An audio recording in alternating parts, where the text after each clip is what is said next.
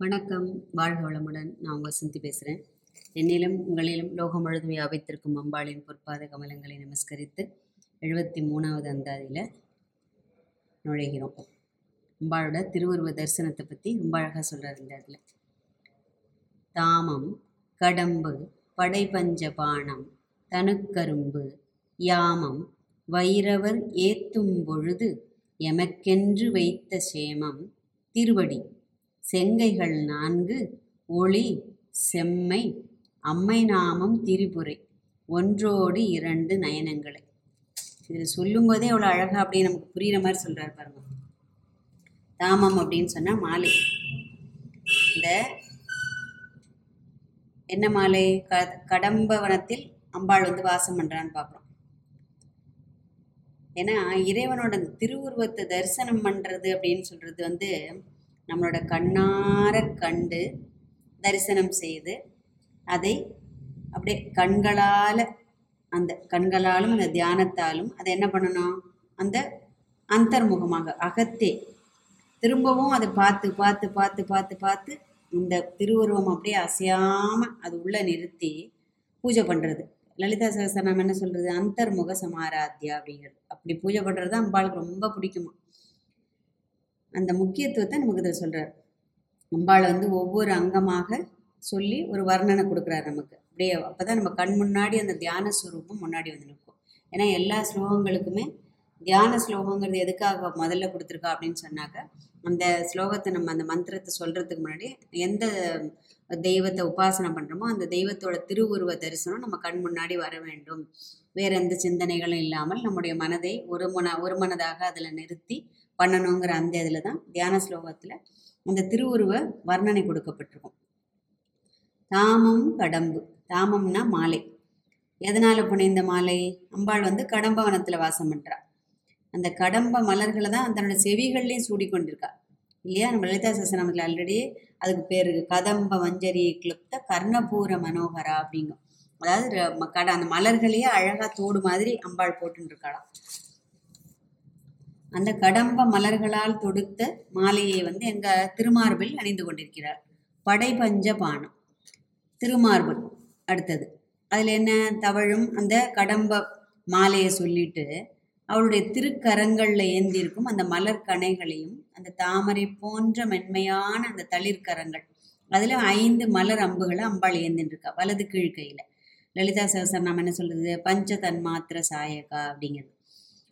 அந்த ஐந்து புலன்களையும் மலர்களாக்கி எதது ஐந்து புலன்கள்? கண் செவி நாக்கு மூக்கு தொக்கு அதாவது மேனி. இவைகளை அம்புகள் மாதிரி அம்பாள் கையில் ஏந்தின்றிருக்கான் அது ரொம்ப கூர்மையான இருக்குமா? எதனால் கூர்மையாக இருக்கும் அப்படின்னா இந்த ஒவ்வொரு இந்திரியங்களும் என்ன பண்ணுமா? ஒரு ஒரு திக்கில் பாயக்கூடியவை. அதனால் கூர்மையாக இருக்கும்னு வியாகியானர்கள் சொல்கிறார் தனுக்கரும்பு. அம்பு வரும்போது என்ன சொல்கிறா கூடவே அந்த வில்லை பற்றி சொல்லணும் இல்லையா? அதனால் என்ன பண்ணிட்டார்? மற்ற இன்னொரு திருக்கரத்தில் கீழ் இடது திருக்கரத்தில் எம்பா அம்பாள் என்ன வச்சுருக்கா கரும்பாகிய அந்த தனுவை அதாவது வில்லை ஏந்தி இருக்கிறாள். இந்த கரும்பு வில் தான் நம்முடைய மனத்தின் குறியீடு. அதாவது ஒழுங்கற்ற முறையில் அந்த திக்குக்கு ஒன்றாக பாயக்கூடிய அந்த புலன்களை அந்த மனமாகிய அந்த கரும்புவில் தான் கட்டுக்குள் வைத்திருக்கிறது. மனோரூபேக்ஷு கோதண்டா லலிதா சகசரநாமம். லலிதா சகசரநாமத்தில் இல்லாத வார்த்தைகளே கிடையாது. எந்த மந்திரத்தை எடுத்துட்டாலும். இந்த உலக விவகாரம் வந்து எல்லாமே நம்மளோட மனதோட சம்பந்தப்பட்டவை. அந்த ஐந்து தன்மாத்திரைகள் சொல்கிறோம் இல்லையா? சப்தம் ஸ்பர்ஷம் ரூபம் ரசம் கந்தம்.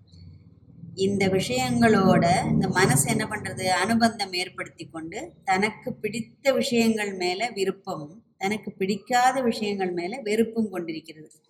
இதுதான் நம்முடைய அந்த இன்ப துன்பத்திற்கு காரணமே இதுதான். இந்த வெறுப்பு வெறுப்பு. அது எது ஏற்படுத்துறதுங்கிறது கிளியராக கொடுத்துருக்கா பாருங்க. அடுத்தது என்ன சொல்கிறார் யாமம் வைரவர் ஏத்தும் பொழுது. அம்பாளை வழிபடுறதுக்கு பல பிரிவு பிரிவினர் பலவிதமாக வழிபடுறா. அதில் பைரவர்கள்னு ஒரு பிரிவு சொல்கிறா இந்த இடத்துல. அவ அந்த பைரவர்கள் வந்து எப்படி வழிபடுவான்னு அந்த நள்ளிரவு அதாவது நடுஜாம பூஜைன்னு சொல்கிறோம் இல்லையா? அந்த நள்ளிரவில் பூஜித்து ஆராதனை செய்பவர்கள். சிவபெருமானுக்கும் ஒரு பேர் உண்டு மகாபைரவர்னு பேர் இல்லையா? இல்லை அதனால லலிதா சார் நம்ம என்ன சொல்றது? மகாபைரவ பூஜிதா அப்படிங்கிறது. இன்னொரு கருத்து வியாகியானர்கள் என்ன சொல்ற அப்படின்னு சொன்னாக்க இந்த மாயைக்கு உட்பட்டு இருக்கும் காலங்களில் வந்து அதை விலக்கி ஏன்னா இருட்டுங்கிறதே மாயை தானே? அதை விலக்கி ஞானத்தை அதாவது ஞானம் என்னும் அந்த நல்வாழ்வை தருபவள் அப்படிங்கிற பொருளும் உண்டு அப்படின்னு சொல்லிட்டு வியாகியானர்கள் இன்னொரு கருத்தும் சொல்லியிருக்கா. அடுத்து எமக்கு என்று வைத்த க்ஷேமம் அப்படின்னு சொல்கிறா இல்லையா? அதுதான் தூய தமிழில் சேமம் அப்படின்னு சொல்லியிருக்கார் திருவடி. அம்பாளோட அந்த அருள் வந்து எப்படி அனுபவிக்கிறாருன்னு பாருங்க. அவகிட்ட சொல்கிறார் என்ன சொல்கிறார் நீ எனக்கு வச்சிருக்கிற மேலான செல்வம் எது தெரியுமா? உன்னுடைய இந்த திருவடி தாமரை அப்படிங்கிறார். நம்ம எதையோ செல்வம்னு நினச்சிட்டு அது பின்னால் ஓடிட்டு இருக்கோம் இல்லையா? பங்களா கிடைச்சா இப்போ செல்வம் இப்போ கார் கிடைச்சா செல்வம் பணம் காசு இருந்தால் செல்வம் பேங்க் பேலன்ஸ் இருந்தால் செல்வம். இவர் என்னத்தை செல்வம்னு சொல்கிறாரு பாருங்க. உன்னுடைய திருவடிகளை எனக்குன்னு வச்சுன்னு இருக்கியம்மா. அதுதான் எனக்கு பெரிய செல்வம் அப்படிங்கிற அந்த திருவடிகள் தான் நம்முடைய தாபத்திரயங்களை போக்கி இந்த நிரந்தரமான இந்த இன்பமான குளிர்ச்சியை தரக்கூடிய நிழலை தருவது. நமக்கு புகலிடமாகவும் அடைக்கலமாகவும் விளங்கக்கூடியது. இந்த திருவடிகளை வணங்குபவர்களை தவிர மற்றவர்களால் இந்த பிறவி பெரு பெருங்கடலை கடக்க முடியாது அப்படின்னு சொல்லிட்டு வள்ளுவர் சொல்றாராம். இப்போ இந்த இடத்துல எவ்வளோ அழகாக அது பொருந்தது பாருங்க. இப்போ அவர் என்ன சொல்ல எப்படி கொண்டாடுறாரு? எனக்கு இருக்கிற மிகப்பெரிய செல்வம் இது தெரியுமா? அதுவும் எமக்கென்று வைத்த க்ஷேமம். அது கூட பாருங்க அவர் அது தனக்கு அம்பாள் வந்து தனக்கே நீ எனக்குன்னு எடுத்து வச்சிருக்க பாரு ஒரு பெரிய ஒரு க்ஷேமம். அது என்ன தெரியுமா? உன்னோட திருவடிகள் அப்படிங்கிறது செங்கைகள் நான்கு. அம்பாளின் அந்த நான்கு திருக்கரங்களை பார்க்குறாரு இப்போ. திருமார்பில் கடம்ப மாலை தரிச்சுன்னு இருக்கா அடுத்தது அந்த என்ன சொல்ல தனுக்கரும்பு கையில் மனமாகி அந்த கரும்பு வில்லை ஏந்தி இருக்கிறாள்னு பார்த்தோம். அடுத்தது வைரவர்கள் பூஜை பண்ணுறாருன்னு பார்த்தாச்சு. அடுத்தது திருவடியை பற்றி சொல்லிட்டார். இப்போது செங்கைகள் நான்கு. அம்பாளோட அந்த நான்கு திருக்கரங்களை பார்க்கும்போது பாசம் அங்குசம் மலர்கனை கரும்புவில் இதனால தான் நான்கு கரங்களில் இருக்குது இந்த நான்கில் தான் இந்த பிரபஞ்சத்தோட விளையாட்டே அடங்கி இருக்கிறது அப்படின்னு சொல்லிட்டு வியாகியானர்கள் சொல்கிறார் இல்லையா? இது நானும் ஒன் ஒன்றோடு ஒன்று தொடர்புடையது. ஒளி செம்மை. அதாவது செம்மை நிறமான உன் திருமேனியின் ஒளி கோடி கோடி சூரிய பிரகாசத்தை ஒத்த நிறமுள்ள திருமேனி. ரத்த வர்ணம் அப்படி ஆரக்த வர்ணா திரிலோச்சனான்னு வரும் லலிதா சசனம்ல இல்லையா? அந்த ரத்த வர்ணம்னு சொல்கிறோம் இல்லையா? அது பல விதங்களில் வர்ணிக்கப்பட்டுள்ளது. முதல் அந்த அதில் என்ன சொல்லிட்டார் இவர்? உதிக்கின்ற செங்கதிர் உச்சி திலகம் அப்படின்ட்டார். அம்பாள் வந்து அப்படியே ஜோதி பிழம்பாக ஆயிரம் கோடி சூரியன் ஒன்றாக பிரகாசம் வந்ததுன்னா எப்படி இருக்கும்? அந்த நேரத்தில் இருக்க ஒரு சூரியனே நம்மளால் கண்ணால் பார்க்க முடியாது. கண் அப்படி இப்படி இடிக்கின்னு கண்ணை அப்படி கூசும் ஆயிரம் ஆயிரம் கோடி சூரிய பிரகாசம் உள்ளவள் அம்பாள் அப்பா ஒளி ஸ்வரூபம். பொதுவாகவே இந்த ஆன்மீக பாதையில் நமக்கு கொஞ்சம் கொஞ்சமாக முன்னேற்றம் ஏற்பட ஏற்பட நமக்கு முதலில் தெரிவது இந்த ஒளிப்பிழம்பு தான் அப்படின்னு சொல்லிட்டு வியாகியானர்கள் சொல்கிறது கேட்கலாம். அம்மை நாமம் திரிபுரை. அம்பாளோட நாமம் வந்து திரிபுரை. அதாவது எவையெல்லாம் மூன்று மூன்றாக இருக்கிறதோ அது எல்லாம் அம்பாளை குறிக்கிறது அப்படின்னு சொல்லிட்டு வியாகியானர்கள் சொல்றார் இதுல திரிபுரை அப்படின்னா இன்னொரு அர்த்தம் இருக்கு. அதாவது ஆணவம் கண்மம் மாயை. இந்த மும்மலங்கள் இந்த மும்மலங்க மும்மலங்களையும் அழிப்பவள். அதாவது இந்த மும்மலங்களையும் ஆணவம் கண்மம் மாயை இவற்றை அழித்து அந்த மெய்ஞானத்தை நமக்கு அருள்பவள் அம்பிகை அப்படின்னு அர்த்தம். ஒன்றோடு இரண்டு நயனங்களே. அம்பாளை வந்து சிவஸ்வரூபிணியாக பார்க்குறாரு இந்த இடத்துல.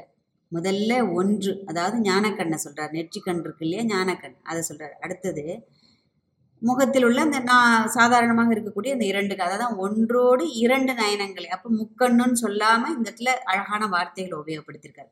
லலிதா சஹஸ்ரநாமம் என்ன சொல்றது? திருநயனா? திரிலோச்சனா? அப்படிங்கிறது. இந்த அபிராமிந்தாதிலையும் நூல் பயன் அதாவது இறுதியில் வரக்கூடிய அந்த நூல் பயனில் வந்து அழகாக சொல்கிறார் முக்கண்ணியை தொழுவார்க்கு ஒரு தீங்கில்லையே அப்படின்றவர் ஒன்று ஒன்றா சொல்லிட்டு இருக்க அப்படியே போங்கப்பா. இந்த மூன்று கண்ணுடைய இந்த அம்பாளை நீ பணிந்து விட்டால் உனக்கு ஒரு விதமான தீங்கும் கிடையாது அப்படின்னு. அப்படின்னா உனக்கு எல்லாமே நன்மையாக விளையக்கூடியவை அப்படின்னு சொல்லிட்டு சொல்கிறார் இந்த கடம்ப மாலையை சூடி இந்த திருக்கரங்கள் நான்கிலும் இந்த பிரபஞ்சத்தின் சூட்சமான அதாவது ஆசம் வாசம் அங்குசம் என்ன சொல்லுவோம் ம மனமாகிய கரும்புவில் இந்த பக்கம் இந்திரியங்களாகிய அந்த ஐந்து மலரம்புகள். அப்போ இந்த நான்கிலும் தான் இந்த பிரபஞ்சத்தின் சூட்சமம் அடங்கியிருக்கிறது. அப்படின்னு உயர்ந்து இந்த உயரிய செல்வமான அவளுடைய பொற்தாமரை திருவடிகள் என்பதை மனதில் கொண்டு இந்த திரிபுரையாகிய நாமமுடைய அந்த முக்கண்ணியை அந்த ஞானக்கண் உடையவளை அந்த கோட்டி கோட்டி சூரிய பிரகாசமுடைய அந்த ஒளிப்பிழம்பை தியானித்தோம்னா அம்பாள்கிட்ட என்ன சொல்லணும்? அபிராம்பட்டருக்கு கொடுத்த மாதிரி எனக்கும் இந்த இதெல்லாம் சொல்லக்கூடிய ஒரு மெய்ஞானமே ஒரு பெரிய ஞானம் இல்லையா? நம்மளும் தான் கோயிலுக்கு போகிறோம் போகிறோம் போய் சுவாமியை பார்த்துட்டு அப்படியே போயிட்டு அரகரா சிவ சிவாம்போ இல்லைன்னா அம்பாள் எனக்கு எப்போ என்ன மாதிரி புடவை போட்டுருக்கா இந்த நேரத்தில் ஒரு புடவை வாங்கணும்னு நினச்சிப்போம். இல்லை அம்பாள் என்ன மாதிரி ஒரு அடியை போட்டுருக்கா இந்த மாதிரி ஒரு அடிகை அடுத்த வருஷத்துக்குள்ளே நம்ம வாங்கணும்னு நினச்சிப்போம். இல்லையா? கோவிலில் வந்திருக்கிறவ பக்கத்தில் இருக்கிறவா அவ கட்டின்னு இருக்கிற புடவையோ நகையோ முடியோ என்னத்தையோ பார்த்துட்டு அதான் என்ன சொல்லுவோம்? அதுதான் நம்மளுடைய இந்த அக்ஞானம்ங்கிறது அதுதான். நம்மளோட மெய்ஞானத்தை மறைப்பது அதுதான். அது எல்லாத்தையும் பார்க்க வேண்டியது. இல்லைன்னா இ- இடி யாராவது ஒருத்தர் கால் மிதிச்சிட்டாலா அதுக்கு கோவம் வரும். கோவிலில் வந்து இப்படி தான் பண்ணுவீங்களான்னு அங்கே போய் சண்டை போட்டு நிற்கிறது. அப்போ என்ன ஆகிடுறது நாம் எதற்காக எதை நாடி போனோமோ அதையே அங்கே தொலைத்து விடுகிறோம். இல்லையா? ஒரு நிம்மதி வேணும். அம்பாளை பார்த்து அவரோட முக தரிசனம் பார்த்தா நமக்கு மனசுக்கு ஒரு அமைதி கிடைக்கும்னு நினச்சிட்டு போனோம்னா அங்கே போய் யாரு கூடயாவது சண்டை போட வேண்டியது. இல்லை யாராவது செல்ஃபோனில் பேசினா அதை போய் நம்ம கேள்வி கேட்க வேண்டியது? அதுக்குள்ளே அவர் நமக்கும் அவர்களுக்கும் ச ஏதோ ஒரு விதத்தில் அங்கேயும் நம்முடைய அந்த மாயையானது நம்மை அந்த இடத்துல நம்ம விளையாடி நம்மக்கிட்ட பார்க்கறது இல்லையா? அப்போ இதெல்லாம் கூட இல்லாமல் அவர் சொல்கிற மாதிரி கோவிலுக்கு போனோம்னா அங்கே இருக்கிற அம்பாளை சே பார்த்து அவ அதை மனதில் இரண்டு கண்களால் அதை ஒரு நம்முடைய கண்களை ஒரு புகைப்பட கருவியாக நினச்சிக்கணும் அந்த இடத்துல. எதுவும் இல்லாமல் வேண்டாதெல்லாம் இப்போ மொபைலில் ஃபோட்டோ எடுத்து நாளையிடும் இல்லையா? அந்த இடத்துல போய் நம்முடைய அந்த திரு நம்முடைய கண்களால் அவருடைய திருமேனியை அந்த திருவுருவத்தை அப்படியே உள்ள கிரகிச்சுக்கணும். அப்படியே அப்படி என்ன சொல்லுவோம்? போனோமா வந்தோமா சட ஏதோ ஒரு வேலை செய்கிற மாதிரி கோவிலுக்கு போய் அம்பாளை பார்க்கறது கிடையாது. இல்லை நம்ம வீட்டில் இருந்து நம்ம பூஜை பண்ணினாலும் சுவாமி ஏதோ ஒன்று ஆ எல்லா வேலையும் முடிச்சுதா இன்னைக்கு சாமி கும்பிட்ணும் அது ஒரு பத்து நிமிஷத்து வேலை அப்படின்னு நினச்சின்னு பண்ணாமல் அங்கே போய் உட்கார்ற அந்த ஒரு நிமிஷமோ ரெண்டு நிமிஷமோ அப்படி ஒரு ஆஸ்வதித்து அப்படிம்பா. அது மாதிரி ஒரு ஆராதனை பண்ணுறதும் விருப்பப்பட்டு ஒரு உட்கார்ந்தோம்னா ஏதோ ஒரு அவயம். அன்னைக்கு முழு திருவுருவத்தையும் மனசு மன மனக்கண்ணில் கொண்டு வர்றதுங்கிறது ரொம்ப பிரயத்தனப்படணும். முடியாதுங்கிற காரியம் கிடையாது. பிரயத்தனப்படணும். ஆனால் ஒரு நாளைக்கு அட்லீஸ்ட் அம்பாளோட திருமுடி இன்னைக்கு அம்பாளோட கிரீடம் இன்னைக்கு அம்பாளோட திருச்செவியை பற்றி பார்க்கணும் அம்பாளோட தாடகங்களை பார்க்கணும் அம்பாளோட மூக்குத்தியை பார்க்கணும் அம்பாளோட மூக்கு அம்பாளோட திருக்கண்கள் அப்படின்னு ஒன்று ஒன்று ஒன்று ஒன்றா லலிதா சசனம் படிக்கிறச்சு ஒரு ஒரு அங்கங்களையும் அழகாக வர்ணிச்சிருப்பா இல்லையா? அந்த மாதிரி இவரும் அந்த மாதிரி அது தமிழில் ரொம்ப அழகாக நமக்கு புரிகிற மாதிரி இன்னும் எளிமையாக சொல்லித்தரார். அப்போ அந்த ஒரு ஒரு அங்கங்களாக அப்படியே உள்வாங்கி உள்வாங்கி உள்வாங்கி உள்வாங்கி அதுவே சில வியாக்கியானங்கள் கருத்து எப்படின்னா நம்ம வந்து படத்தில் இருக்கிற மாதிரியோ ஒருத்தர் சொல்ல கேட்டோ நம்ம இல்லாமல் நமக்குன்னு நம்ம அந்த அப்படியே தியானம் மூலமாக அந்த அப்படியே உள்வாங்கி உள்வாங்கி அந்த திருவுருவம் நமக்குன்னு ஒரு திருவுருவம் அமையுமா?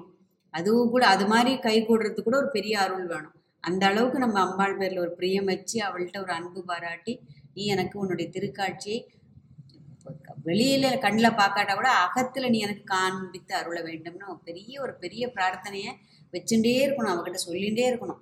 ஒரு நாளில் ஒரு நாள் கண்டிப்பாக அது சித்திக்கும் நமக்கு இல்லையா? அப்போ அபிராம்பட்டருக்கு அருளியது போல் நமக்கும் அந்த ஞானத்தை மெய்ஞானத்தை அருள வேண்டும் என்ற உயரிய பிரார்த்தனையோடு எழுபத்தி நாலில் வந்து அடியார்கள் போற்றும் திருவடிங்கிற இதில் சொல்ல போகிறார் வாழ்க வையகம் வாழ்க வளமுடன்.